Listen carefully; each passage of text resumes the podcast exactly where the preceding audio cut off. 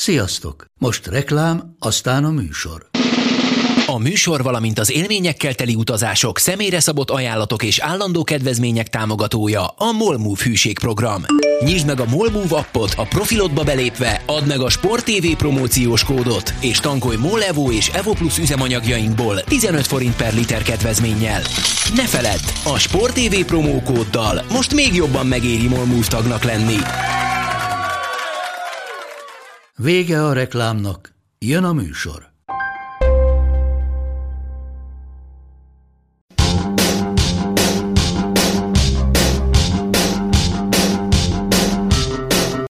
Sziasztok, ez itt a Karanténkaszt 31. adása, pontosan 60 évvel azután, hogy bemutatták Alfred Hitchcock pszichóját, úgyhogy mindkét vendégemtől azt fogom kérdezni, hogy mi volt az a film vagy élményemtől a legjobban félt életében. Itt van velünk Molc Attila, aki azt hiszem, hogy nem fél semmitől.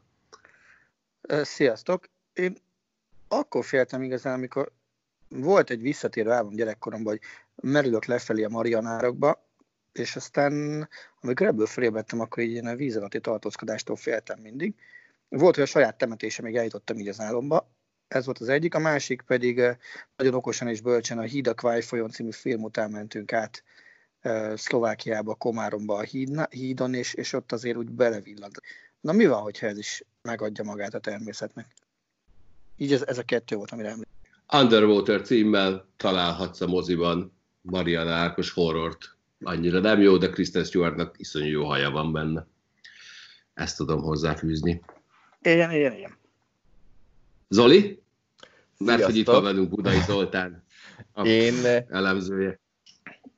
Meglátjuk meddig. E, én, e, én eleve nem szeretem a horrorfilmeket, és, és így eléggé jól kikerültem, hogy nem is nézem őket, tehát ez miatt nem volt soha olyan, hogy, hogy így utólag féltem volna tőle, hanem hogyha valaki így bedobott egy horrorfilmet, akkor azt mondtam, hogy én akkor most valami más csinálok. De amúgy én egy eléggé egyszerű, egyszerű ember vagyok, és én a magasságoktól félek, tehát téviszonyom van azért, és pár éve volt, hogy azt gondoltam, hogy hát azért ez egy leküzdhető dolog, meg igazából nincs is téviszonyom, és nem tudom, hogy voltatok-e Kopenhágában, ott van egy eléggé magas templom, aminek föl lehet menni a tetejére, de a végén már kívül mész egy ilyen spirál lépcsőn, és a spirál lépcső az kifelé lejt. Tehát, hogy ez nem egy ilyen egyenes lépcső, hanem hogyha letennél egy labdát, akkor így legurulna a labda, és így lemen, leesne a, a templom mellett. E, nagyjából két lépcsőfokig jutottam, amikor mondtam, hogy annyira biztos, innen is biztos ugyanolyan a kilátás, mint a tetejével, és visszafordultam. És itt van velünk Haraszti Ádám. Ádám, mitől félsz? Hű, én attól féltem ebben a szezonban, hogy a, az Arsenal nem fog semmilyen nemzetközi kupa mérkőzés játszani a következőben ez a félelem elég sokáig kitartott, de szerencsére elmúlt. Ennél csak egy jó, fokkal féltem jobban, hogy lemaradok erről az adásról, de szerencsére ezt is megoldottuk. Nem tudsz lemaradni. A Zolihoz pedig még annyit fűznék vissza, hogy nem csak horrorfilmektől lehet egyébként félni. Én rettenetesen rettegtem az Óza csodák csodája filmverziójában a nyugati boszorkánytól. Hmm. aki azt hiszem, hogy a forgatás alatt majdnem meghalt attól a zöld anyagtól, amit rákentek a kis arcára. Úgyhogy így. Attillát kérdezném elsősorban, aki kiválóan pakolja össze a műsortervet. Hamarosan borzalmas mennyiségű kézilabda mérkőzéssel fogunk találkozni, ami ugye azt is jelenti, hogy újraindul a kézilabda élet. Miket láthatunk, illetve azt mond meg, hogy mit jelent az, hogy a Tatabánya legyőzte a Veszprémet felkészülési meccsen. Az utóbbi az köbös semmit. Én is így gondoltam. Tehát én azt gondolom, hogy ebből ne, ne vonjunk le semmiféle következtetést. Legfeljebb az, hogy a Tatabányából lehet csapat annak dacára, hogy kb. 10 elmentek, és, és majdnem ugyanannyian érkeztek. Én azt gondolom, hogy a Veszprémnek itt szeptember közepén kezdődik majd a szezon, addigra összeállnak annyira, amennyire kell, és igazából nekik az a faramúci helyzet, hogy egyszer kéne, hogy december 28-án a formában lendülni, meg egyszer majd eljutni odáig, hogy májusban még egyszer Final Four-t játszhassanak. Mennyiség kézad meg annak köszönhető, hogy úgy döntöttünk, hogy megpróbáljuk megfelelően és méltóképpen felvezetni a szezont, és a BL csapatainkkal kapcsolatban léptünk, megegyeztünk, kötöttek le nagyon érdekes edzőmeccseket, felkészítési meccseket, nemzetközi találkozókat, és azokból tudtunk mazsolázni, és azok kerülnek képernyőre. Eddig összesen tartunk szóval hat meccsnél, de, de nagyon szeretnénk még legalább egyet közvetíteni. Ugye ezekben benne van a Veszprém Kielce, benne van a Szeged Orvosháza haza idényítője Szegednek, benne van a Szeged PPD Zágráb, ahol megint csak két BL csapat találkozik, ugyanúgy, hogy Veszprémben. A Győrnek már két meccse van benne, a, mondjuk így, hogy Európai Szuperkupa meccs a Siófokkal, hiszen ugye a két hivatalban lévő címvédő találkozik egymással, úgyis, mint a BL meg az EF kupa legutóbbi győztese, valamint van egy Győr-Vác meccs, ami, ami meg két nemzetközi kupa induló magyar csapat találkozik, és kezdet adunk még egy Fradi szombathelyt is augusztus 20-án majd. Melyiket várod a legjobban? Veszprém kielcét. Ez augusztus 20, 21-e, ha jól emlékszem, péntek. Ez így van, ez így van. Aztán lesz, ami kellemes meglepetés, akkor egy augusztus 30-ai meccset is várok még, de az, az, még, az még csak nagyon ilyen államkategória. Illetve arra vagyok még kíváncsi, hogy az már biztos, hogy mi, mi adjuk a gyöngyösnek a abszolút európai premierjét, feltéve, ha, ha lesz és, és meg tudják rendezni. Hogy ott nehezítő tényező az, hogy Macedón csapat az ellenfél, és hát ugye egyelőre nem lehet tudni, hogy az EHF-nek mik a szándékai, bár, bár elég erősen igen, lesz. Fantasztikus átkötés, ugyanis éppen arról beszélgettem volna, hogy a Kielnél bejelentették, hogy fizetéscsökkentés lép életben, mindenki kevesebbet fog keresni, illetve, illetve a csapat vezetősége arra próbálja presszionálni az EHF-et, hogy ne legyen bajnokok ligája szezon, mert ez jelen körülmények között teljesen kivitelezhetetlennek tűnik. Vannak olyan információid, Attila, hogy az EF hogy áll ehhez a dologhoz? Nyilván azon kívül, hogy nagyon szeretné, hogy a szezon megrendezésre kerüljön. Én az biztos, hogy az EHF erősen gondolkodik. Tehát ez indul, csak induljunk abból ki, hogy ez egy vadi új szerződéses periódus, hiszen most már az EHF az Infronttal van egy tíz éves kooperációban az európai kupákat illetően, és azt gondolom, de, de szerintem ebben nyugodtan erősítsetek meg, vagy cáfoljatok meg, hogyha van egy ilyen induló partneri viszony, ott nem lehet azt megcsinálni, hogy, hogy nem teszem meg, mint hogy elinduljon az. Tehát nyilván meg kell találni azokat a megoldásokat, hogy hogy lehet játszani, és nem azt kell megtalálni, hogy hogyan bújjunk el az első akadálynál azonnal a pince legmélyére, mert bombáznak bennünket. És ugye biztos vagyok benne, hogy itt ez a fő cél, hogy ebből mi fog kisülni, azt nem tudom. Az egészen biztosnak tűnik, azt külföldi internetes portálokon olvastam, hogy a, az EHF az még azon is gondolkodik, hogy minden egyes csapatnak, minden egyes idegenbeli mérkőzésre ad pénzügyi támogatást chartergépek, vagy chartergép bérlésére, hogy ezzel is megkönnyítse a, az utazást, illetve meg, megkönnyítse azt, hogy lehető legkevesebb időt kelljen tartózkodni olyan területen, amit nem ismersz. Most ugye ezután jön az, hogy, hogy szurkolók, nézők, hiszen azért a kézilabda sokkal erőteljesebben épít a, a nézői bevételekre, mint mondjuk a labdarúgás. És én azt gondolom, hogy ez, ez lehet az a pont, ahol, ahol valamiféle megegyezés, hogy ezt hogyan kompenzálják, vagy hogyan oldják meg, mert, mert azok a bevételek, főleg az abszolút piaci alapon működő német csapatoknál irgalmatlanul jelentősek. De ha most kéne fogadni, akkor, akkor szerintem a BL az majdnem biztos, hogy el fog indulni, és szerintem az Euro, European Handball League is ilyen 80-90%-os biztos. Ha minden jól megy, akkor ugye Magyarországon nézőkkel rendeznék a mérkőzéseket. Na ebbe az ügybe aztán nem, ez, ez egy borzasztóan kényes és nehéz kérdés. Én azt gondolom, hogy jelenlegi papírra írt szöveg alapján igen, de, de nem lennék meglepve, hogyha ha ez változna, és legalábbis lennének számszaki restrikciók. Hát ezt majd meglátjuk. Minden esetre a kluboknak biztosan az lenne az érdeke, hogy beengedjék a nézőket. Ez abszolút így van. Újraindult az Európa Liga, újraindult a Bajnokok Ligája, úgyhogy rögtön számon kell, hogy kérjelek titeket. Azt ígértétek, hogy Bayern München Róba döntő lesz, amire elvisztek engem. Mi van a Rómával? Csak nem mert idejönni. Szerintem ő elmenekült el. Mit láttatok egyébként a, a, a meccseken, hogy hogy állnak ők formával? Sikerült-e megtartani a formát? Ugye óriási különbségek vannak, hiszen vannak bajnokságok, amik újraindultak és játékban vannak a csapatok, és vannak bajnokságok, melyek fél, félbeszakadtak. Nyilván első gondolatod az lenne, hogy aki játszott, az biztos, hogy jó formában van, ennek ellenére a Lyon, aki nem játszott, kiverte a Juventus-t. szólaljon most már meg más is.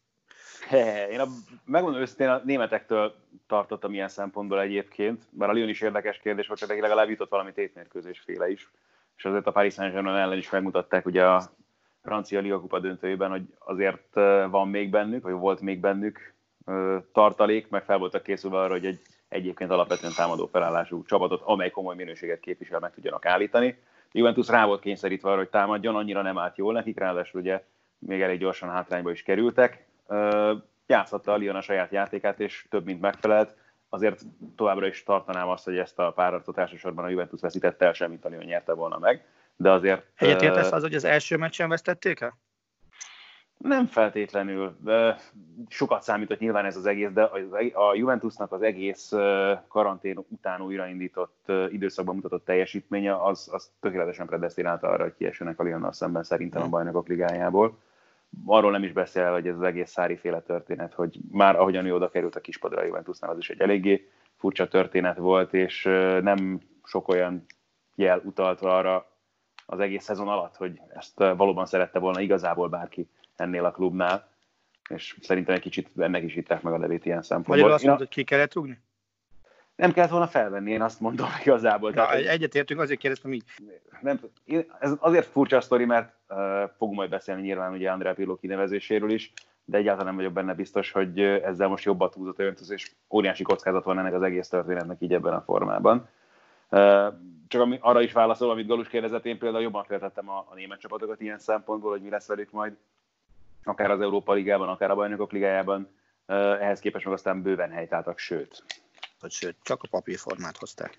Jó, oké. Okay. A Wolfsburg kapott egy 3-ast 88. perc után, ugye Donetskben.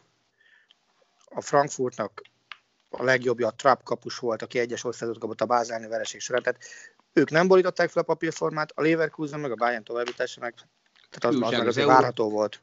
Abszolút, persze, persze, persze. A Lipcse pedig már elintézte, hogy az Atletico játszanak kettő. Na igen, ez is egy érdekes dolog. Ugye félig meddig buborék formátumban zajlik ez az egész. Lisszabonban van az összes csapat, megérkezett mostantól, az Atletico Madrid. Mostantól, eddig ugye igen. mindenki otthon játszott ezen az előző. Igen, ed, igen eddig, nem is, eddig nem is volt ugye pozitív eredmény. Megérkeztek Lisszabonba a közeli Madridból, és az Atletico Madrid két játékosa is. Nem pozitív. biztos, hogy játékos, az, az csak kettős Kettő az Atlético Madrid két embere is pozitív tesztet sikerült bemutasson. Úgyhogy ez mennyire jó előjel így a lab, európai labdarúgás buboré. Hát jónak semmiképpen nem nevezhetjük nyilván. Hát az a különbség ugye most egy például NBA buborékhoz, hogy itt megérkeznek, és kb. másnap játszanak, vagy két-három nap játszanak. Tehát nem az van, hogy akkor bemennek a buborékba, és megvárjuk, hogy, hogy mi lesz a tesztekkel, megvárjuk, hogy karanténban legyenek emberek, hanem itt most, most akkor megint bejön a képbe a csillag kérdése, hogy ki az, aki játszhat, ki az, aki nem játszhat ebben a, ebben a torn, ezen a tornán, mert nem tudjuk még, hogy pontosan kik azok, akik pozitív tesztet adtak, de ez alapján megmerem kockáztatni, hogy lehet, hogy nem csak az Atletikótól lesz olyan, aki pozitív tesztet ad. Hát ugye már Real Madridtól is volt, jól lehet ezt kiegészíteni, hogy a Mariano Diaz volt a, a tettes múlt hétvégén.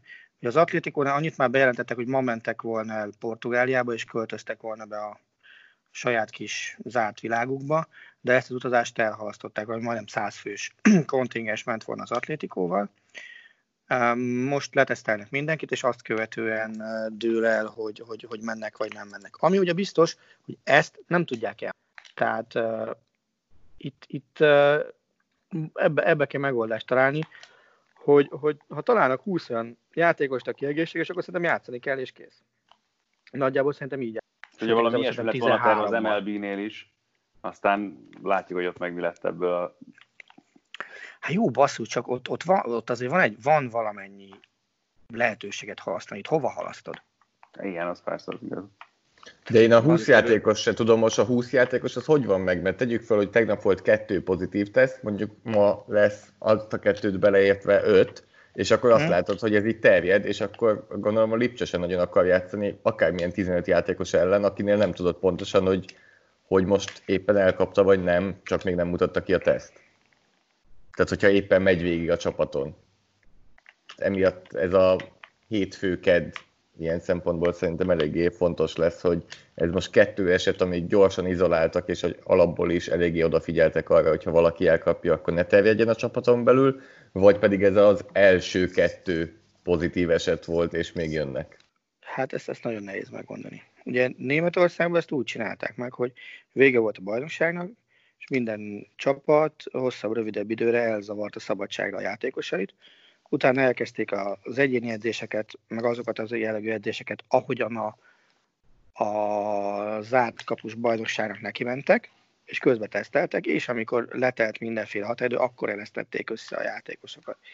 És ugye ennek lett az az eredmény, amikor a tesztek meglettek, a Köln ezért, nem, ezért tudta azt megcsinálni, hogy két játékosának kimutatták, hogy hoppá, pozitív, akkor a csapat edzés elkezdődött, mert nem edzettek addig közösen. Tehát szerintem ez csak megint az a latinos könnyedség volt, amiről beszéltünk akár a baseball kapcsán is múltkor, hogy nem lesz itt semmi baj. Hát de van.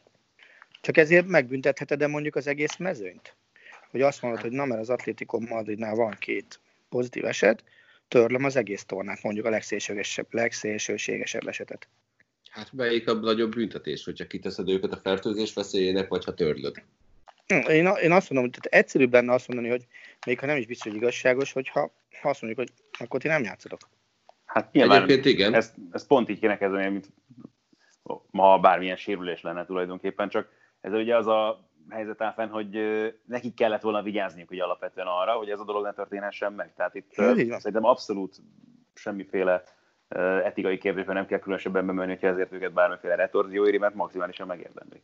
És Igen, ez, az, ez az a világ, amiben élünk, mert az NFL-ben is elmondták, akkor most vannak a hangzatos nyilatkozatok itt a szezon elején, hogy a legfegyelmezettebb csapat fog nyerni. Tehát, hogy van egy küzdelem, vagy van egy verseny, ami, meg a, ami megy a pályán, és van még egy verseny, hogy mennyire tudjuk megvédeni a játékosainkat, hogyha van egy pozitív eset, mennyire tudjuk izolálni.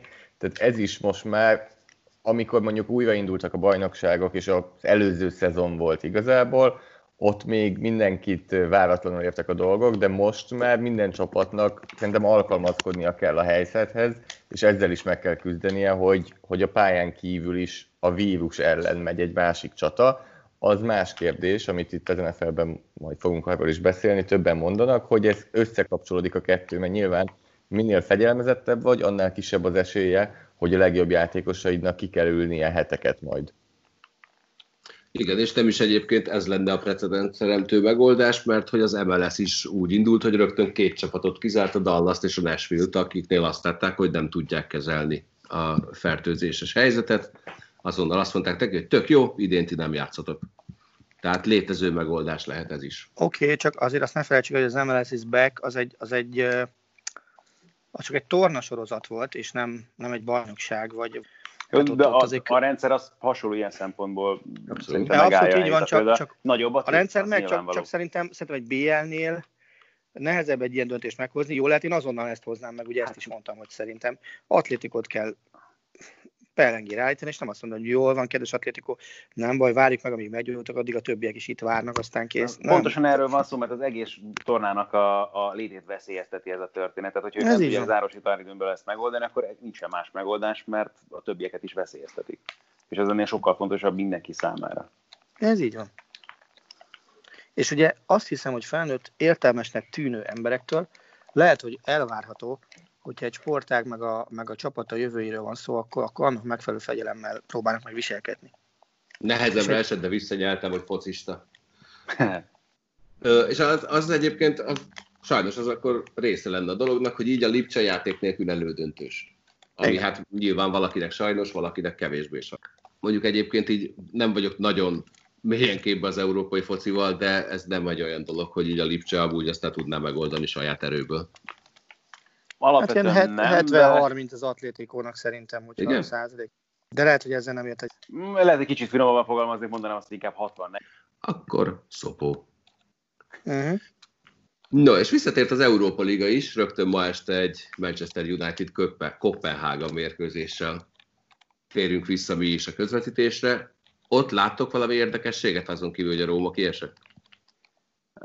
Kifejezetten erre a meccsre ha... gondolsz, vagy, a, vagy az előző fordulóra? Egyelőre az előző fordulóra, és utána térjünk át. Tehát szerintem minden nagyjából normálisan alakult, úgy, ahogy lehetett várni. Tényleg csak nagyon, a... Nagyon meglepő dolog nem történt. Tehát, ma, tehát jó, igen, mondjuk ilyen szempontból tényleg ez a Sevilla Róma volt a legizgalmasabb, de egyébként meg a többi, ott volt talán elkevésbé megtippelhető, hogy mi lesz a vége, de azért ott is ezt sejtettük szerintem alapvetően. Hát, én azért 3-25 A Rómára? Aha. Fél, túlságosan is becsapós volt az, amilyen szépen hozták a szezon végét az olasz bajnokságban ezek szerint. Lehet, hogy legalább remélem, hogy a Csabi pénzével játszottál. Csabi 3,5 kockáztatta meg, ne aggódjál. Ó, katasztrofálisak vagytok. Na mindegy, szóba került már Andrea Pirlo kidevezése, térjünk is vissza erre. Én ha? azt írtam nektek, ugye az történt, hogy a Juventusnál elküldték a korábbi vezetőedzőt, akinél kevés volt az, hogy megnyerték szokás szerint az olasz bajnokságot, viszont a bajnokok ligájába idő előtt búcsúztak, és kinevezték azt a Pirlót, akinek semmilyen edzői előtörténete nincsen. Leszámítva azt, hogy másfél hónappal ezelőtt kinevezték a Juventus 23-as csapatának edzőjének.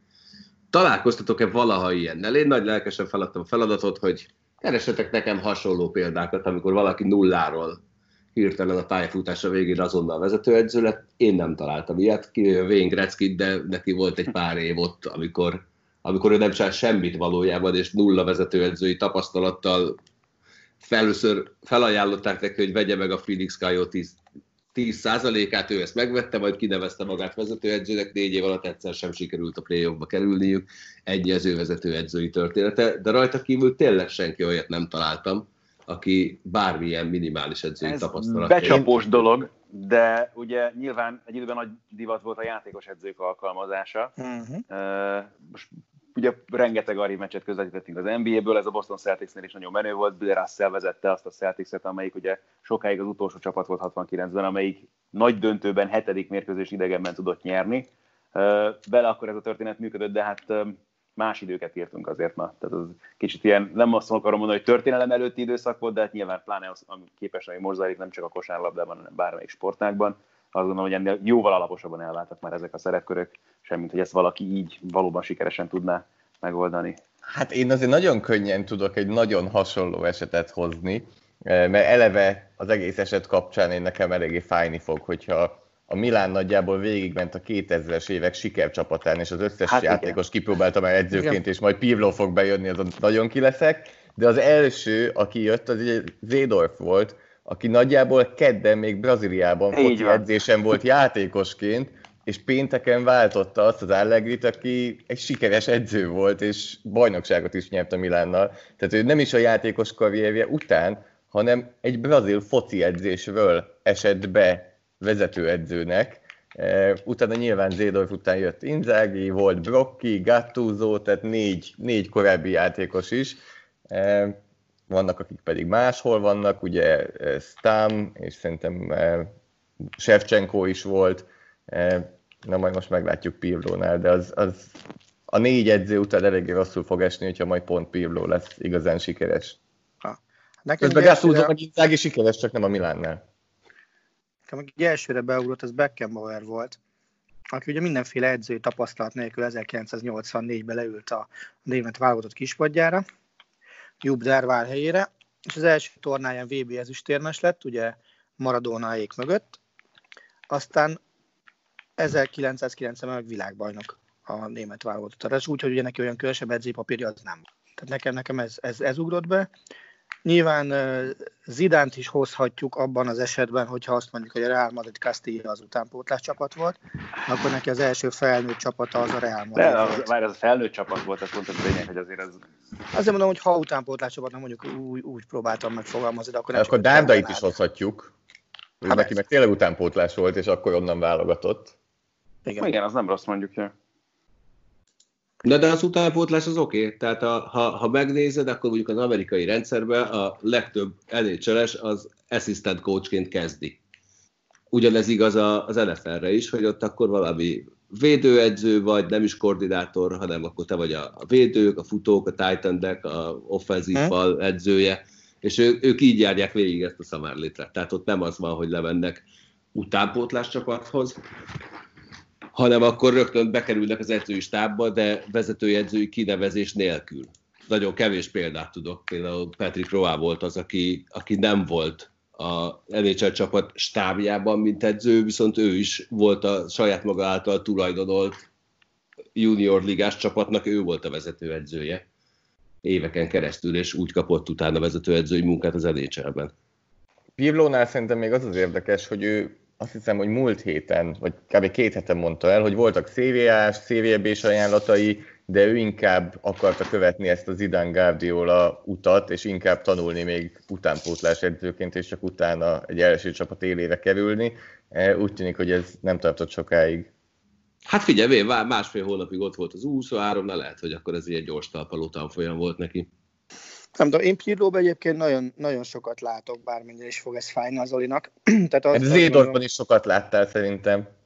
Zédorfban nem? Is egy... Nem? Nem. Jó, oké.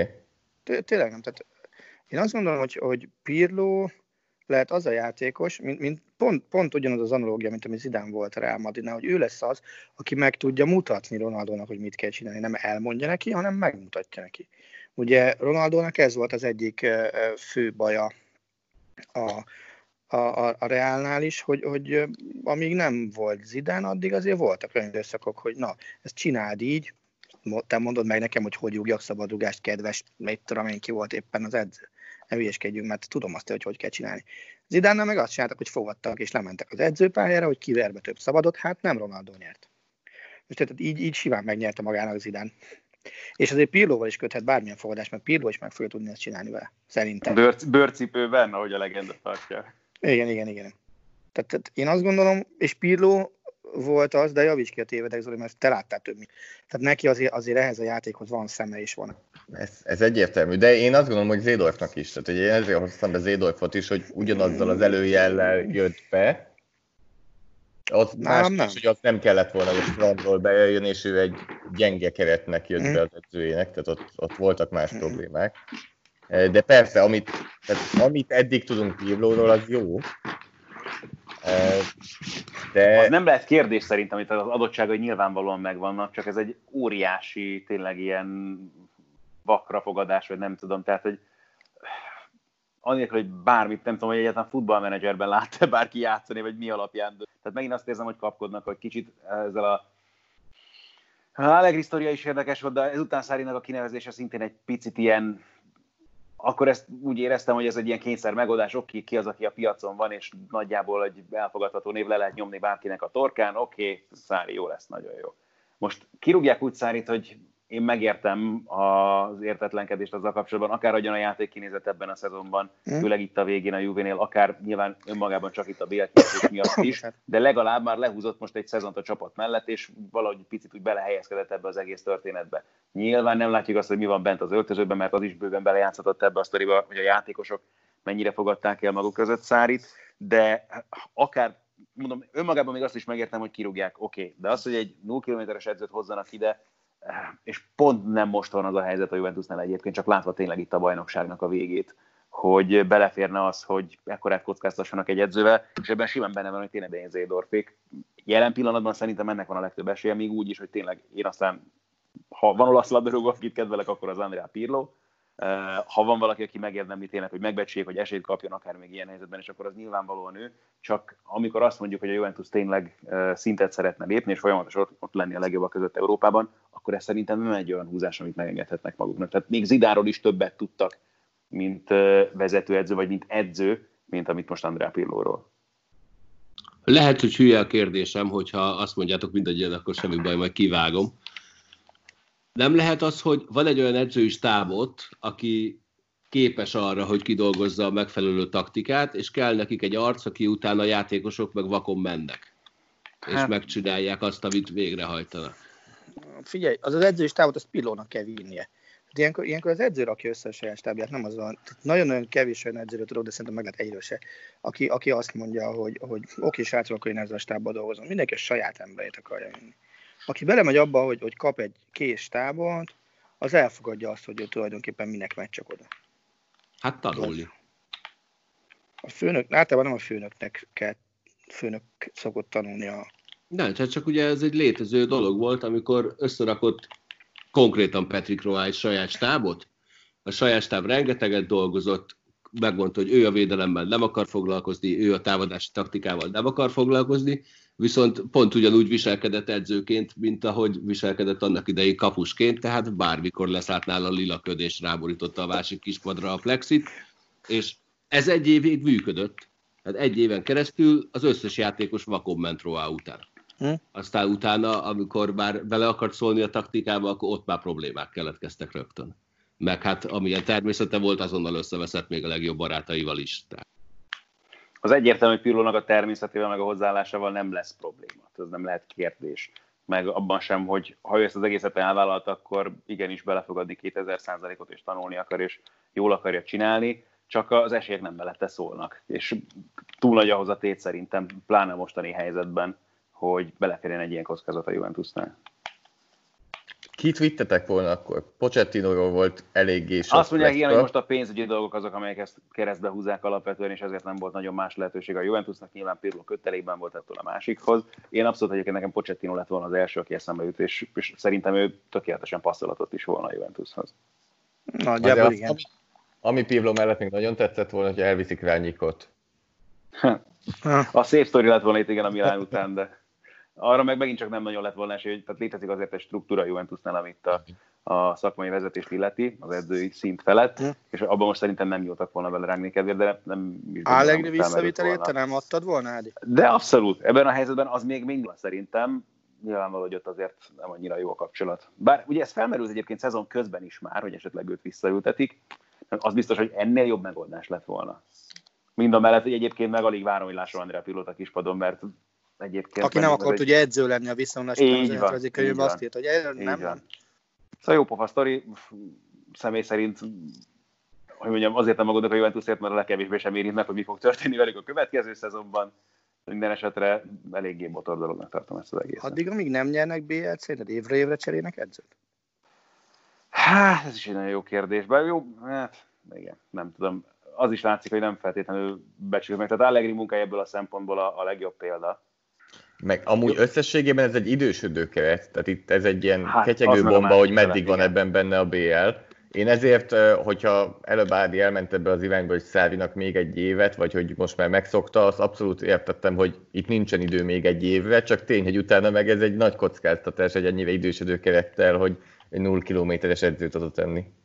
És ugye a fiatalok közül meg Delit rögvest kiszáll, mindjárt majd meg lehet fél évre. Ugye meg kell műteni a vállát. Hát az Artur Pjanic Cseve az legalább ilyen szempontból jót tesz. Igen, csak az Artur emlék észt is hoz magával Brazíliából, mert Barcelonában nem. No, ma este 8 órás kezdettel Manchester United Kopenhága. Ott egyelőre nincs edzőkérdés, de majd egyszer úgy is lesz. Volt már. United hát, volt. Nem volt olyan hát, nagyon régen, igen. Most, de most Ez nincs. Igaz, most éppen nincs. Na, most hát, éppen nincs. Ezt mondtam, ne kötek egyetek. Annyi hülyeséget beszélek, hogy még akár egy, egy igaz beleférhet. No, térjünk át egy kicsit a baseballra, ahol folytatódik, és ott is van ám egyébként Covid para. Az az egyetlen szerencséje talán az MLB-nek, hogy ez egy csapatra korlátozódik. Tehát nem az van, hogy itt van két játékos, ott van három, hanem most már az egyetlen hordozó, az a St. Louis Cardinals, amelyik 8 meccset tudott eddig lejátszani az eddigi szezonban, és jelen pillanatban úgy néz ki, hogyha záros határidőn belül, tehát mondjuk a hétvégéig vissza tudnak térni, akkor az a szerencsés helyzet áll nekik elő, hogy 60 nap alatt kéne lejátszaniuk 52 meccset, vagy valami ilyesmi. Tehát, hát, tehát egy... Megoldják ezeket a doubleheadereket szerintem. Igen, egyébként. De hát hogy örültünk annak, amikor doubleheadereknél bejelentették, hogy 9 inning helyett 7 lesz, tegnap rögtön közvetítettünk egy ilyen meccset, az is három óra volt. Ugye három és óra helyett volt a gridbe, tehát ez pont jó volt. Jó, rendben, igazad van. Miért nem, remélem, hogy számon kérsz, hogy mit csináltam abban a fél órában, miért nem töltöttem ki. Mi, mi nem adtam még béz volt, igen. Hát, de figyelj, de van, van valami, most nem tudom kivel, de mintha a Floridának lenne egy olyan menetelés, amikor öt nap alatt kell hét meccset lejátszani ugyanazzal a csapat ellen. Valami, mintha ilyesmi rémlet, de erre nem merek tenni. Van, igen, de hát ugye teljes sorozatok maradtak ki most a, a Cardinalsnál, amiket egyre nehezebb lesz bepakolni. Tehát nem ugye az van, hogy, hogy csak a saját dolgaikra kell foglalkozni, mert a másik csapatnak is be kell valahova pakolni a meccseit. Úgyhogy már azt néztem, hogy van-e olyan forgatókönyv, ami szerint a Cardinalsnak gyors visszatérés esetén három szabadnapja lesz az alapszakasz hátralévő időjében. Úgyhogy nagyon kíváncsi vagyok, hogy mikor jön el az a pont, amikor adott esetben a baseball ligának azt kellene döntenie, hogy Köszi Cardinals jó volt az idei szezon, eddig tartott. Mert azt gondolom, hogy ennek, a, ennek el kell jönnie. De tehát nem csak csapatszinten, vagy nem csak liga szinten, de azért a baseball látszik, hogy egyénileg is próbálják ezt eléggé elrontani. Tehát múlt héten eh, említette Sanyi, hogy eh, hogy azért a közép-amerikai játékosok mennyire szabadon vehetik itt a dolgokat. Azért ez a Zach Plesak név nekem nem tűnik dominikai eredetűnek, aki ugye Chicagóban úgy gondolta, hogy ő elmegy, ő Cleveland pitchere, aki elment eh, Chicagóban haverokkal vacsorázni, a csapat pedig hazaküldte akkor, hogy most egy darabig ne csatlakozzon a csapathoz újra. Tehát ez megint egy olyan hülyeség, ami, ami nem is értem, hogy hogy, hogy jut eszükbe. Igen, Igen én nagyon kíváncsi leszek az ilyen hírekre az NFL-nél. Persze. Mert ott is azért a játékosok többsége az nem azért van ebben a ligában, mert túl okos lenne. Ja, ugye hát, ez a Cespedes sztori is ugye milyen szép volt, hogy ugye eleve, hogy nem jelentkezett, és akkor egyszer csak kitalált, hogy jó, akkor igazából ki akar szállni, mert hogy fél a koronavírustól, aztán ugye kijött róla a videó, hogy egy héttel korábban hogy táncolgatott, meg bulizni volt igazából, tehát hogy ennyire veszik ezt komolyan. Én ugye, ami viszont a baseball számára mondjuk egy reménykeltő lehet, az az, hogy Ugye ők három, három csapat volt közepes vagy annál nagyobb bajba, ugye a Florida az még talán ennél is nagyobb gázba volt, mint most, amiben van a St. Louis, és a harmadik az meg talán a Philadelphia volt, ha jól emlékszem. És a háromból kettő már játszik. Tehát már csak igen, a ugye a, nem játszik. Igen, ugye a Phillies a Merlins-től kapta el. Igen. Az eredeti történet szerint a tegnapi napon mind a két csapat már pályán volt, a Merlins és a Phillies is, őket közvetítettük is gyógyulásuk örömére. Ez így van. Ugye eddig 27 meccset halasztottak összesen a baseballba a koronavírus miatt ebbe a szezonba. Ugye a Cardinals az július 30-a óta nem játszott semmit. És ugye az is biztos, hogy ezt a hetet úgy kezd, hogy a Pittsburgh elleni sorozata az elmarad. Ugye eddig biztos. És ugye a Cubs elleni meg elmaradt. De ha már azt könnyebben látom, hogy azoknál a csapatoknál, amelyik már játékban van, ott könnyebben látom azt, hogy akkor ez még pótolva lesz. Ugye a Cardinalsnál egyáltalán a a visszatérés is már hetek óta csúszik. Hát igen. Viszont képzeld el, Zoli, megtaláltuk Magyarországon a baseballos verziódat, aki lány, ezáltal nem meglepő, hogy több haja van, mint neked. Azt nem tudom, hogy több munkája lesz mint nekem. Azt meg kiderül majd egy-két hónap múlva. Igen, az biztos a hölgyet Gergely Enikőnek hívják, és hogyha minden nagyon jól megy, akkor a következő szezontól a Milwaukee Brewers analitikus elemzője lesz, hogy ez majd pontosan mit jelent, azt majd hamarosan mi is megtudjuk, meg ti is, mert elmegyünk Enikővel forgatni, amikor majd megmutatja azt, hogy, hogy mi is az ő munkája pontosan, és csütörtökről péntekre hajnali egykor az egykori kedvenc csapata a Chicago Cubs és a jelenlegi munkadója a Milwaukee Brewers mérkőzésén, ő be is mutatkozik majd a szakkommentátori pozícióban. Én borzalmasan örülök, hogy amerikai sportligánál sikerül egy lány szakkommentátort be, leszerződtetnünk. Az, az volt, én, én is ott amikor Galuska egyeztetett vele, hogy az volt jó rajta látni, hogy ő baromi eltökéleten tudja, és hogy tényleg ez van, ő ezt fogja csinálni. Tök, tök furcsa volt, hogy, hogy, hogy ennyire lehet elkötelezett egy, egy ilyen munka iránt úgy egy hölgy, hogy több ezer kilométer. Tényleg, tényleg, nagyon jó élmény volt. Én annak örülök, hogy az első pillanattól kezdve, amikor ugye egyáltalán felvette velük a kapcsolatot, megírt azzal kapcsolatban, hogy mi is neki a munkája egészen pontosan. Ugye egyből a Moneyball-t emlegette, és hogy sokan kételkednek abban, hogy ez egy mennyire létező dolog. Nyilván nem kell a filmre hivatkozni minden tekintetben, de ugye az alapja az egy abszolút valós történet, és igazából őt is ez érintette meg, meg ebből indult neki ez az egész, úgyhogy ez tök jó lesz akár erről is beszélgetni majd vele például. Beszélgetésük egyik jó része az volt, akkor kérdeztem tőle, hogy látta ezt a Clint Eastwood filmet, aminek a címére sem akkor sem most nem emlékeztem, melyben Clint Eastwood egy kiöregedő, tradicionális scout, aki borzasztó rossz viszonyban van a lányával, mert hogy a lányának a férje viszont analitikus scout, és nagyjából arra van felfűzve, hogy Clint Eastwood csak hallgatja az ütő hangját, és megmondja, hogy melyik kezét tartja rosszul az ütőjátékos, és a végén kiderül, hogy természetesen a tradicionális scoutnak van igaz, amire eddig azt válaszolta, jó van, akkor ezt a filmet nem kell megnéznem. Menjünk tovább azokra az amerikai ligákra, amik működnek jelen pillanatban a buborékban. Bődületesen jól működnek egyébként ránézésre, szerintem már színvonalra is lassan. Az NBA az alapszakasz vége felé közeledik, az NHL lezárta a, azt a periódust, mely biztosította azt a 16 csapatot, amelyik megkezdi majd, ha minden jól megy, holnap éjszaka, vagy már holnap este magyar idő szerint a rájátszást. De kezdjük azzal, hogy holnap este. Tehát azt én imádom, hogy nagyjából magyar idő szerint hatkor elindítom az NHL TV-t, és reggel nyolcig meccseket lehet nézni. Mondjuk ez a éberségemnek nem tesz túl jót.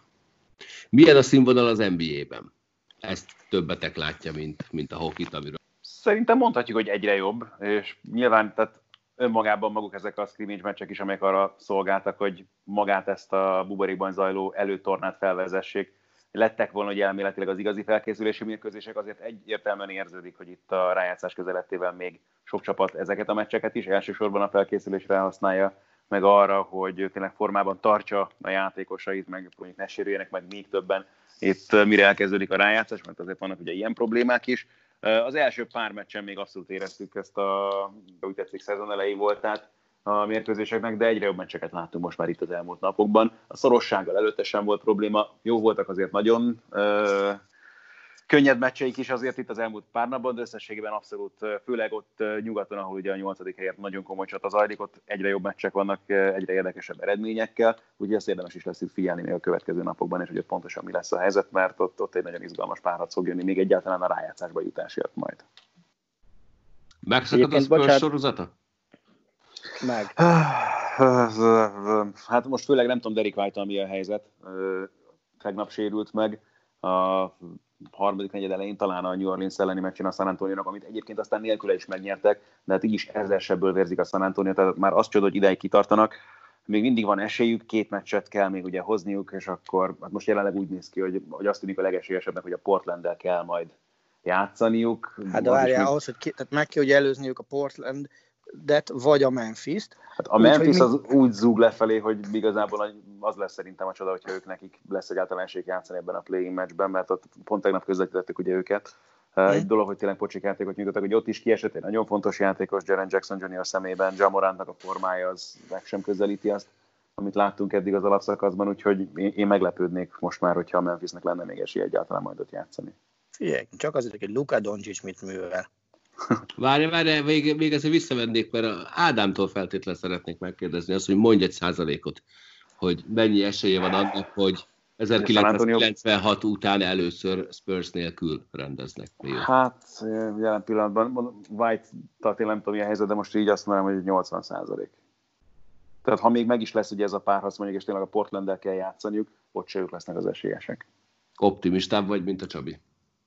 ő mit mondott? 90? Hát 10, 10 esélyt lát arra, hogy a Spurs bejut a play ba Egyébként ez annyira brutál ez a sorozat, hogy tényleg 96 óta 96-os szezon volt az utolsó, amikor a Spurs nem volt play-offban, az az évben. Tehát az, az, az tényleg. Ja, és így ebben az a szép, hogy ott, ott Greg Popovich nevezte ki magát vezetőedzőnek, general manager. Olyat már láttunk egyébként, aki fordítva is igaz volt, aki vezetőedzőkből neveztette ki magát general managerre, és eléggé jól sikerült az NFL-ben az a trade, vagy cucc, vagy kinevezés, vagy bármi. Mesélj Attila Luka Doncsicsról. Hát figyelj, tehát amikor meglátom ezt a videót róla uh, tegnap, mi, azt, azt mi nem akartam elhinni. Ami, aha. Viszi a csávó a labdát, bal kézzel vezeti, oké, nem az a dobókez, de utána bal kézről ad önmagának egy kötényt, és így ad gólpaszt Antetokumpo mellett, milyen Bá, És ezt tett hozzá, hogy a hosszabbítás végén, amikor a győzelemről döntött a meccs, igen. Hogy a, a támadás gyakorlatilag Milwaukee ellen. És ugye ez a 19. gólpassz, ami persze karriercsúcs, ő lesz az alapszakasz tripla-dupla királya, ő lesz a Dallas franchise arca a következő tíz évben remélem. Én nekem, nekem Luka Dolcsisról mindig az jut eszembe, amikor még nem is draftolták az NBA-ben, és egy trash talkban ö, felmerült az ő neve, hogy ő lesz uh-huh. valószínűleg a, az első helyen kiválasztott, vagy, vagy a következő sztár, akkor a Csabi megkérdezte Kornélt, hogy kihez hasonlítaná a Luka Doncic hatását az NBA-re, Kornél gondolkodás nélkül azt mondta, hogy LeBron James, a Csabi és a Baska kiröhögték, jelen pillanatban úgy néz ki, hogy ha ez így folytatódik, akkor Kornélnak lesz igaza. Egy Federico? egészen apró dolgot szeretnék csak ezt hozzáfűzni. Nekem volt szerencsém annak idén többször is közvetíteni még az Euróligában az ő mérkőzéseit. Azt hiszem 17 vagy 18 éves volt, amikor egy Barcelona elleni Euroliga mérkőzésen egész pályás buzzer dobott. Tehát ennyit arról, hogy mennyire laza a srác, meg hogy mennyire elhajlandó tényleg bármire, hogyha éppenséggel azt látja jó megoldásnak. Zoli, nézel NBA-t? Itt vagyok, megtaláltam az unmute gombot. Uh, nem. Nem, ez, ez, ez, most nem. Néha Cserécsel? szoktam, most, az sem. Most uh, én a Európa Liga bajnokok ligája, és közben fohászkodok, hogy milyen szezon lesz szépen kategóriában vagyok. Az egyetemit azt kezdem elengedni. Az egyeteminek mikor kéne elindulnia? Most hétvégén? e, jó Vagy kérdés. már kellett volna menni a múlt héten? A nulladik hét az augusztus 29 lenne, lett volna. E, Tíz konferencia van az egyetemi első osztályban, abból ötöt hívnak Power 5-nak, tehát az öt nagy konferencia, az SEC, ACC, Big Ten, Big 12, Pac-12, ezek azok, akiket nagyjából, ezek azok a csapatok, akiket azért ismerünk itthon ezek is. közül a pac ismertem egyedül. Na látod. E, és akkor van öt kisebb konferencia, de mivel van tíz konferencia, és tipikus Amerika az egész, ahogy az államoknál is van, tíz konferencia, tíz különböző módon közelíti meg a szezon, tíz különböző módon tologatják a szezonkezdést, azok a legokosabbak, azt hiszem az SEC, illetve a Pac-12, akik már most eltolták szeptember 26-ra a kezdést, de van, aki megpróbálkozott azzal, hogy szeptember 5 vagy szeptember 4-jel kezdenek, Na, ez a Big Ten, ők azok, akik most a leginkább úgy vannak, hogy akkor lehet, hogy ezt az egészet megpróbálják eltolni tavaszra, mert egyszerűen nem adtak elég időt maguknak, hogy nézzék, hogy meglássák, hogy mi is fog történni. Tehát ez a szeptember 20 26-as kezdés, amit kettő konferencia megadott, abban legalább van egy kis idő, hogy nézzük meg, hogy mi fog történni a szeptember, vagy a szeptember 4-nél most kellene, hogy menjenek az edzések, és a Big Ten mondta is a csapatoknak, hogy akkor most még annyira mégsem edzenek, ne tegyék fel a válvédőket, csak sisak, sisakat használjanak, tehát a, e, nem full kontakt edzések. A következő egy-két-három nap, vagy inkább ez a hét, ez szerintem sorsdöntő lesz az egyetemi foci kapcsán. E, Egy éve elképzelhetetlen volt olyan, hogy ne legyen egyetemi foci szezon. E, Azt gondolom, hogy még fél éve is, amikor az egész elindult, akkor még mindenki azt gondolta, hogy valahogy meg fogják tudni csinálni, de ez, ha elmard az egyetemi foci szezon, az, az Amerikában tényleg nem is nagyon lehet mihez hasonlít, hogy az mekkora hatással lehet az egész kultúrára kint. Bármelyik Major League szezon elmaradása, az fölérne ezzel? Hatást illetően? Az NFL. Hm.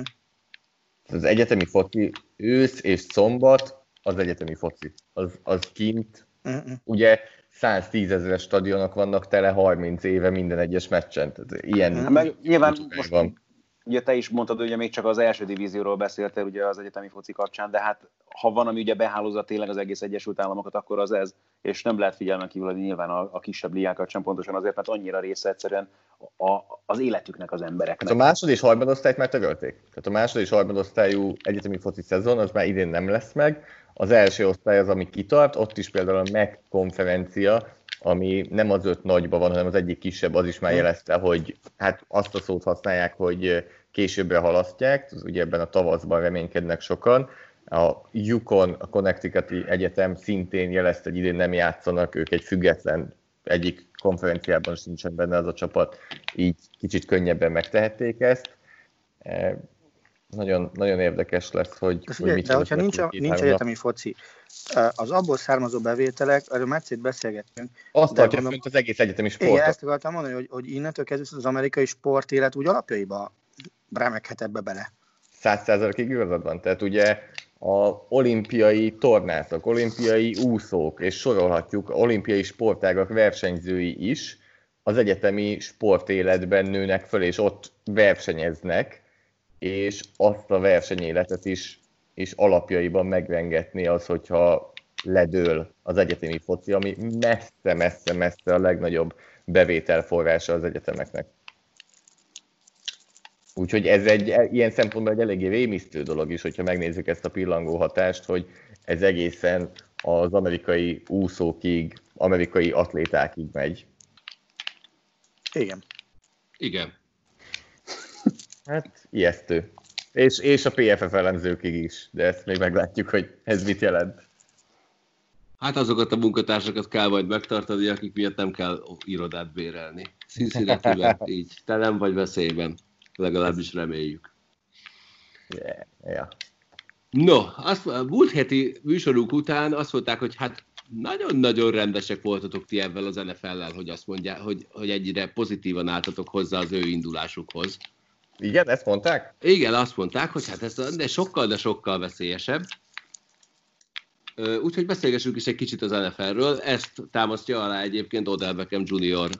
nyilatkozata, aki azt mondta, hogy óriási felelőtlenség lenne elindítani ezt a szezont, és hogy szerinte ezt törölni kellene, és nem abban szórakozni, hogy másokat veszélyeztetünk. Az azt hiszem a Forbes-ban volt? Igen. Én el sem olvastam be valami őszintén. Ha valamit megtanultunk az elmúlt fél évben, akkor szerintem az az, hogy mennyire gyorsan változnak a dolgok, akár egy-két nap alatt is azt az interjút két héttel azelőtt csinálták Odell Beckham Jr.-vel, hogy ez kijött volna.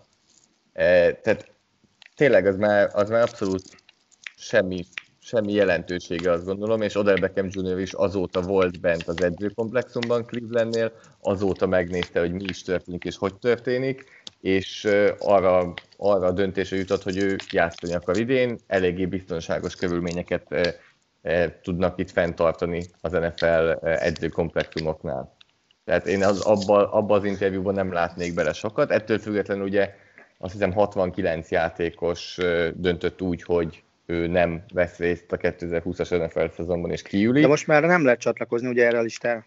Nem, az már lezárult.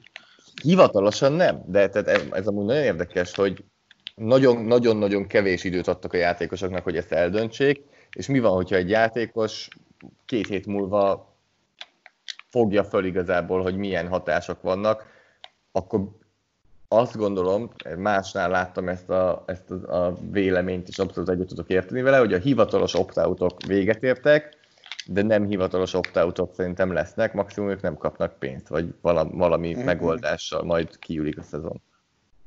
És ugye aztán most már bírók is Igen. kiléphetnek, hogyha akarnak. Tegnap, tegnap volt meg azt hiszem, ők a játékosok ugye 150 vagy 350 ezer dollárt kapnak előre, kölcsön, tehát a, a saját szerződésükből attól függően, hogy veszélyeztetettek vagy nem veszélyeztetettek. A bíróknál azt hiszem, hogy 20 ezer dollár, amit kap. 30-ra emlékszem, de... Lett 30. Tehát még a Gyulának a végén eljön az ideje. Új, de jó lenne. Hát figyelj, én emlékszem arra a pár hétre, amikor, amikor a, a cserebírók voltak, hát én nagyon ritkán röhögtem. A Seahawks Packers meccs végét érdemes megnézni, amikor feldobják a labdát, valaki elkapja, és odaró a három bíró, az egyik az, mintha azt mutatná, hogy tovább megy az óra, a másik az valamit elkezd mutatni, aztán touchdown mutat, a harmadik meg egy olyan kézjellel állt elő, aminek nincs jelentése. No, Szóval, ha most kérdezném Zoli, akkor javítanád a, a százalékos arányodat múlt héthez képest? Mit mondtam múlt héten? Valami nagyon nagyot. Nem, most is nagyot mondok. Egy hónap múlva Kansas City Chiefs, Houston Texans, tehát ugye az a kérdés, hogy elindul-e a szezon, azt mondom most is, hogy szerintem valami 70-80 százalékot mondtam, e, most is azt mondom. Ahhoz, hogy befejeződik-e, eh, nem tudom, az ötletem sincs. Na, egyébként Vaska azt mondta, hogy ott mondtunk nagyon-nagyon-nagyon magas számot. A befejeződésnél? Igen, egy utazós ligánál, hogy ott azért nagyon komoly esély ekkor a stábbal, stb. Hát, stb. stb. De azért, mert azt mondom, tehát ezt elmondtam múlt héten is, hogy azt nem mondom, hogy lejátszák a 32 16 per 2 plusz 11 meccset, ezt nem állítom, de hogy lesz a végén egy döntő, és lesz egy bajnok, én azt gondolom, hogy nem 100%-ra mondom, de ehhez még mindig egy elég magas 60%-ot teszek mondjuk, hogy le fog menni a szezon. Tehát nem az lesz, hogy félbeszakad a 2020-as NFL szezon, és ott állunk majd, hogy jó, akkor majd 21-ben találkozunk, hanem szerintem valahogy úgy sok esetben, hogy nem fog mindenki ugyanannyit játszani, nem fog minden csapat ugyanannyi meccset játszani, és a győzelmi százalék alapján fogunk dönteni, nem pedig szimplán mérleg alapján. Azt szerintem meg fog történni, tehát lesznek elmaradott meccsek, de attól még valahogy végig fog menni a liga. Vagy a szezon. No, gyorsan ez, ez, ezt még mindig nyugodtan mondjátok, hogyha ezt még mindig túlságosan hurrá optimizmusnak gondoljátok, mert az az elmúlt egy-két hét alapján sok jelzőt használnék magamra, ezt éppen nem, de ettől függetlenül is azt gondolom, hogy, hogy végig fog menni a szezon. Én azt gondolom, hogy elindul, és, és kisebb-nagyobb sebekkel, de valahogy végigviszik. Egyszerűen nem tehetik meg azt, hogy ne menjen végig. Én is azt tudom elképzelni, hogy végigmegy, de nem február, nem tudom, hányadikán lesz Super Bowl, hanem később. Igen, tehát én ugyanezt gondolom én is, hogy nagy sebek adott esetben, elmaradott meccsek, tolódások, de, de meg fogják csinálni valahogy, hogy végig van. Ha, tol, ha tolódásokra van szükség, legalább egy ödzőt már tudunk. Pintér. Na, én most gyorsan híreket mondok, ugyanis ö, kiderült, az már tegnap kiderült, hogy a Ferencváros labdarúgó csapata a BL selejtezőt a svéd Djurgården ellen kezdi el, majd most az is kiderült, hogy ha túljutnak az állatkerten, akkor a Skót celtics találkoznak a második körben. Így van. És Glasgow-ban. Igen, majd össze kell veszniük, hogy melyik lesz zöld-fehérbe.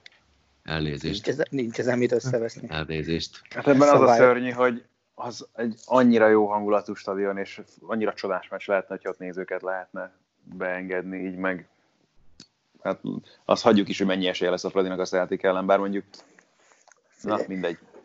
Én azért a Celtic-től már annyira nem. Hát hanyat esni nem kell, de attól még, még szerintem más liga.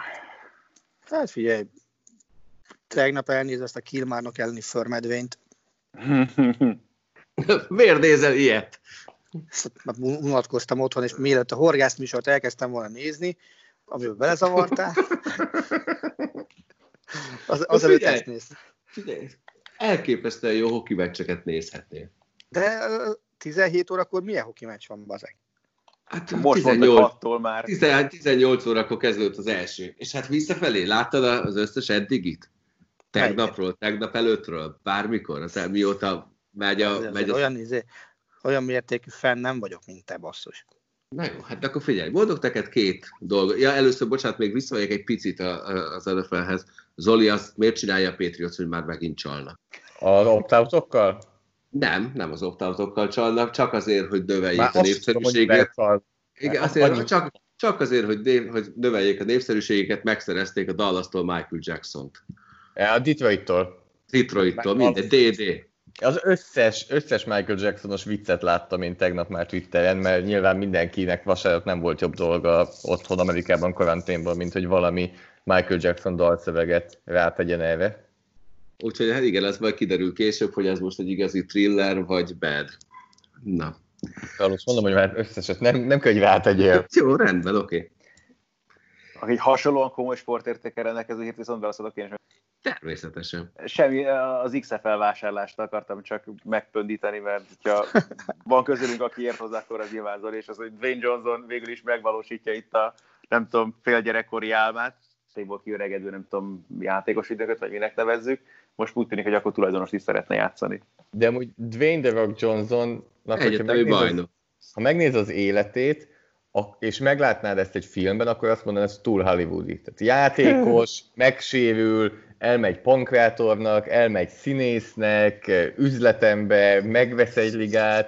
Tehát ez tényleg egy ilyen siker. Hol a felvirágoztatja a ligát, mint befejez. Igen, azt hiányzik ilyen még ebből.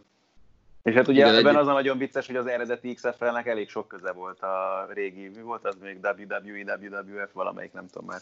Ebben nem vagyok annyira otthon. Igen. WWE-nek ugyanaz a, ugyanaz a tulaj. Ugyan, ugyanaz volt a tulaj. Na, ha már itt tartunk, melyik a kedvenc Dwayne Rock Johnson filmetek? Én ezt a sorozatot nagyon szerettem egyébként. Bár az utolsó szezonnal még adós vagyok, még mindig Ez magamnak nem Ballers? fejeztem be. Aha. Attila? Hát én nem tudok ilyet mondani. Hát, miért nem? Filmművészeti remekekben nem nagyon szerepelt ez. Nem tudom, én, én annyira nem, nem vagyok elájúva a munkásságától, és néztem olyan filmet, amiben Zoli? e, én azt mondom akkor, hogy a Scorpio király, ami még egy jó régi. Miért? 2002. Akkor még, akkor még eh, nem tudtam annyira felfogni, hogy ez mennyire nem jó. Ez a, ez a múmiának a rebootja? Talán. Nem, nem, nem. Ez Ez a volt. király galus. Ez, ez így magában egy, egy alkotás. De szerintem igen, igen szerintem ez a, ez a Maminak volt a rebootja annak idején, na mindegy. Jó, lépjünk tovább, én a 2013-as Pain and Gate ajánlom mindenkinek, ez egy nagyon szórakoztató film. Lehet, hogy azért voltam úgy, azért mondom, mert még PS2-re is meg volt nekem ez a Scorpio király játék. Ah, értem. Abban is ő játszott? Nem, abban én játszottam. Jó. Akkor, akkor lehet, hogy te veszed meg a HF-et a végén, és te a Sanyi. Tudom, Márk főnöke lehetné gondolni. Itt is. Na, lépjünk tovább. A végére hagytam egy olyan kérdést, melynek ötlete akkor berült fel, amikor az Attila és egyik ötök által sem nézett NHL Qualifier sorozatban a Columbus-Toronto harmadik meccsen 3 0 vezetett a Toronto, majd hosszabbításban 4-3-ra nyert a Columbus. Kettő nappal később újra találkoztak, ekkor 3 0 vezetett a Columbus, végül 4-3-ra hosszabbításban nyert a Toronto, tehát ilyet még soha nem találtak az nhl hogy egy csapat két nap alatt eljátsza azt, hogy először elveszít egy három gólos hátrányból, három gólos előnyből meccset, majd utána megnyer egyet három gólos hátrányból. Úgyhogy én azt kértem, hogy mindannyiatoktól, hogy hozzátok el kedvenc fordításaitokat. Nem, azt mondtad, hogy legemlékezetesebb fordítást. Helyes, nagyon helyes, pontosította, és nem én voltam. Jó, igen, Attila is. Innentől tudom Attiláét, Attila tudja igen, én az enyémet. Tehát én, én hoztam egy pozitívat, meg egy negatívat mind a kettő döntőben, és szerintem mind a kettő eléggé könnyen kitalálható. Tehát volt egy 3-28-ról megnyert Super Bowl, egy New England Patriots Atlanta Falcon Super Bowl, a másiknál szintén, szintén három pont vagy gól volt az egyik csapat mellett és abból lett három, három. beszélgetünk? Igen, de legalább amúgy pont ezen, ezen nem mondom, hogy sokat gondolkoztam, de gondolkoztam, hogy sokkal könnyebb ezzel együtt élni 2007 után. Tehát legalább az a döntő megvolt újra, ott nyert a Milán, és így azért az a 0-3-ról 3-3-at így kicsit könnyebb elfelejteni, mert hogy Shevchenko egy méterrel hogy rúgja bele a labdát Dudekbe, ezt nem tudom, de lépjünk is tovább. Ha senki nem kezdi el, akkor én újra híreket mondok. A Puskás Akadémia Hamar 2016 Veszprém Ettől én meg híreket mondtam. Ez a legpozitívabb. Kedvenc pozitív, meg 2004, azt 2004, Boston Red Sox, New York Yankees 0-3-ról 4-3. Aztán megtörni Babe Ruth átkát a döntőbe. Na hát, ha már jöttek nekem egy ilyen 0-3-ról 4-3-ra, akkor én is egy ilyet hoztam, amelyik duplán igaz. Ez 2010, Boston Bruins Philadelphia Flyers playoff az NHL-ben, természetesen 3 0 vezet a Boston, három meccs után visszajön óriási meglepetésre a Flyers, és a hetedik meccs úgy kezdődik, hogy a hetedik meccs első harmadában 3 0 vezet a Boston. Majd innen nyer a Flyers, és fordítja meg a meccset is, illetve az egész párharcot, tehát ilyen dupla 0-3-ról 4-3-ra ami, ami egészen brutális, és akkor utána, ha még egyet kell hozni, hogy azért a Boston szurkolók is örüljenek, akkor az az elmúlt évtized legjobb hoki meccse számomra az 2013, amikor a playoff első körében a Toronto a hetedik meccsen másfél perccel a vége előtt két góllal vezet, és akkor onnan hirtelen egyenlít a Boston, majd a hosszabbításban gyorsan megnyeri a, a meccset, az valami egészen elképesztő volt. Én kicsit félreértelmeztem a feladatot, mert én csak egy egyenlítést hoztam, viszont azt én közvetítettem még annak idején a Premier League-ben volt egy Newcastle Arsenal mérkőzés, amikor az Arsenal 4-0-ra vezetett a szünetben, hát nyugodtan gondoltam mindenki, innen kezdett Szigi kávé nyugalomban, aztán ehhez képest meg néhány perccel a vége előtt egyenlített egy borzalmatos nagy bombával szegény Sheikh Tioté, aki már sajnos ugye nincsen közöttünk. Onnan, tehát 4 0 úgy álltak fel, ráadásul tényleg egy olyan Newcastle, ami akkor azért hát nem volt egy rossz csapat, de azért nem is tartozott ugye a közvetlen elithez, bár talán azt hiszem ezültek még a bajnokok ligája indulást érő negyedik helyhez is. Minden esetre az, abban főleg az volt a nagyon szép, hogy ezt úgy próbáljam átadni a kedves nézőknek, hogy ne jöjjön ki belőlem a 250-re felment vérnyomásom az utolsó percekre. Nagyon-nagyon szépen köszönöm Attila nevében, hogy nem hoztátok fel a Bayern München Manchester United elleni BL Hát az egy gólos fordítás. Jó, hát így van. És a Bayern ellen értettem. Na, úgyhogy nagyon gyorsan híreket mondok a végén. Európa Liga selejtezők, Puskás Akadémia a Hamarbi ellen kezd, a Budapest Honvéd az Inter Turku ellen, a Molfehérvár a Bohemian Dublin ellen, és hát kb. ennyit a magyar csapatokról. Ebből mennyit vártok a következők? Háromból egy, kettő, három. Nem számoltam. Kettőt illene azért. Attila? Egy. Egy? Melyik lesz az egy? Fehérvár. Zoli? Legyen egy, de ne kérdezz, hogy melyik. Jó, rendben, én a többséghez húzom itt, legyen egy. Köszönöm szépen mindenkinek, hogy itt voltatok. Jövő héten találkozunk, és ne felejtsétek el, csütörtökön éjjel egy lány debütál nálunk szakkommentátorként, amit én nagyon-nagyon várok, és aminek nagyon-nagyon örülök, és hogyha minden nagyon jól megy, akkor pénteken rögtön egy bemutatkozó anyagot is láthattok róla, vele a Trash Talk Facebook oldalán és YouTube csatornáján. Bocsánat, Amiben- tegyük tényleg azt is hozzá, hogy a, ugye a héten lezárult az NBA alapszakasza, úgyhogy jövő héten meg már rájátszás, úgyhogy Na, na, ami említett okok most miatt így már adás közben érkezett, hogy mi már fogjuk adni a- az első play-in meccset play. szombaton. Nagyon jó. Nagyon Na, jó. szombaton nagyon 20-30-kor. Hát ezzel gyakorlatilag elkezdődik a rájátszás, úgyhogy Szombaton akkor egy elég in- intenzív esténk lesz, azt hiszem lesz NBA Play-in, aztán Profi Box is visszatér hozzánk, és lesz UFC is annak, aki szereti. Mi pedig találkozunk a jövő héten, nézzétek a sportévét, mert egy csomó-csomó izgalmas dolog van rajta. Sziasztok! Sziasztok! A műsor a Béton partnere.